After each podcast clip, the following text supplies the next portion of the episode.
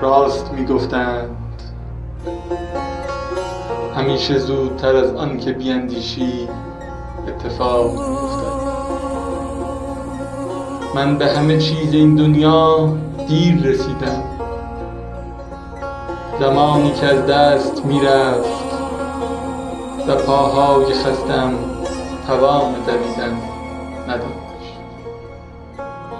چشم می گشودم همه رفته بودند. مثل بامدادی که گذشت و دیر فهمیدم که دیگر شب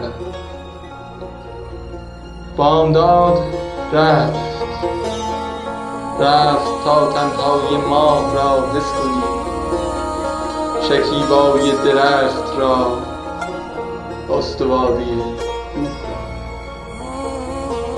من به همه چیز این دنیا دیر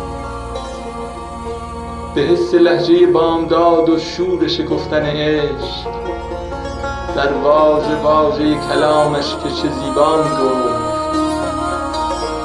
من درد مشترکم.